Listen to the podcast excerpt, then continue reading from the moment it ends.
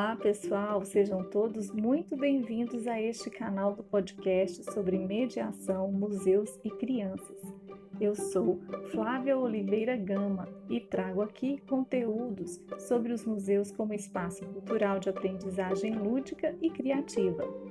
Ah, se prepare para desconstruir aquela ideia de museu como um espaço chato, que abriga um passado estático, objetos antigos desprovidos de vida porque eu vou trazer vários estudos, pesquisas, experiências vivenciadas sobre a ótica da educação formal e da educação não formal, que aliás eu adoro.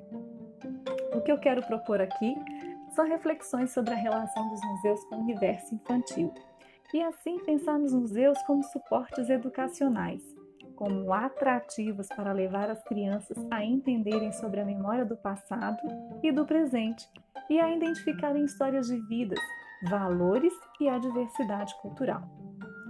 Vou falar da importância do museu, suas características, sua capacidade de despertar o interesse e de causar também expectativas. Muitas pessoas têm dúvidas e por isso perguntam: o que podemos esperar de uma visita a um museu? Eles são espaços de aprendizagem? Que tipo de aprendizagem ocorre em um ambiente como esse? Como a escola pode dialogar com os museus? Como as escolas podem aprender com os museus e através deles? Pergunta que não quer calar. Tananã. O que as crianças fazem no museu? Qual é o papel do pai, da mãe, do educador na apresentação e oferta do universo museal?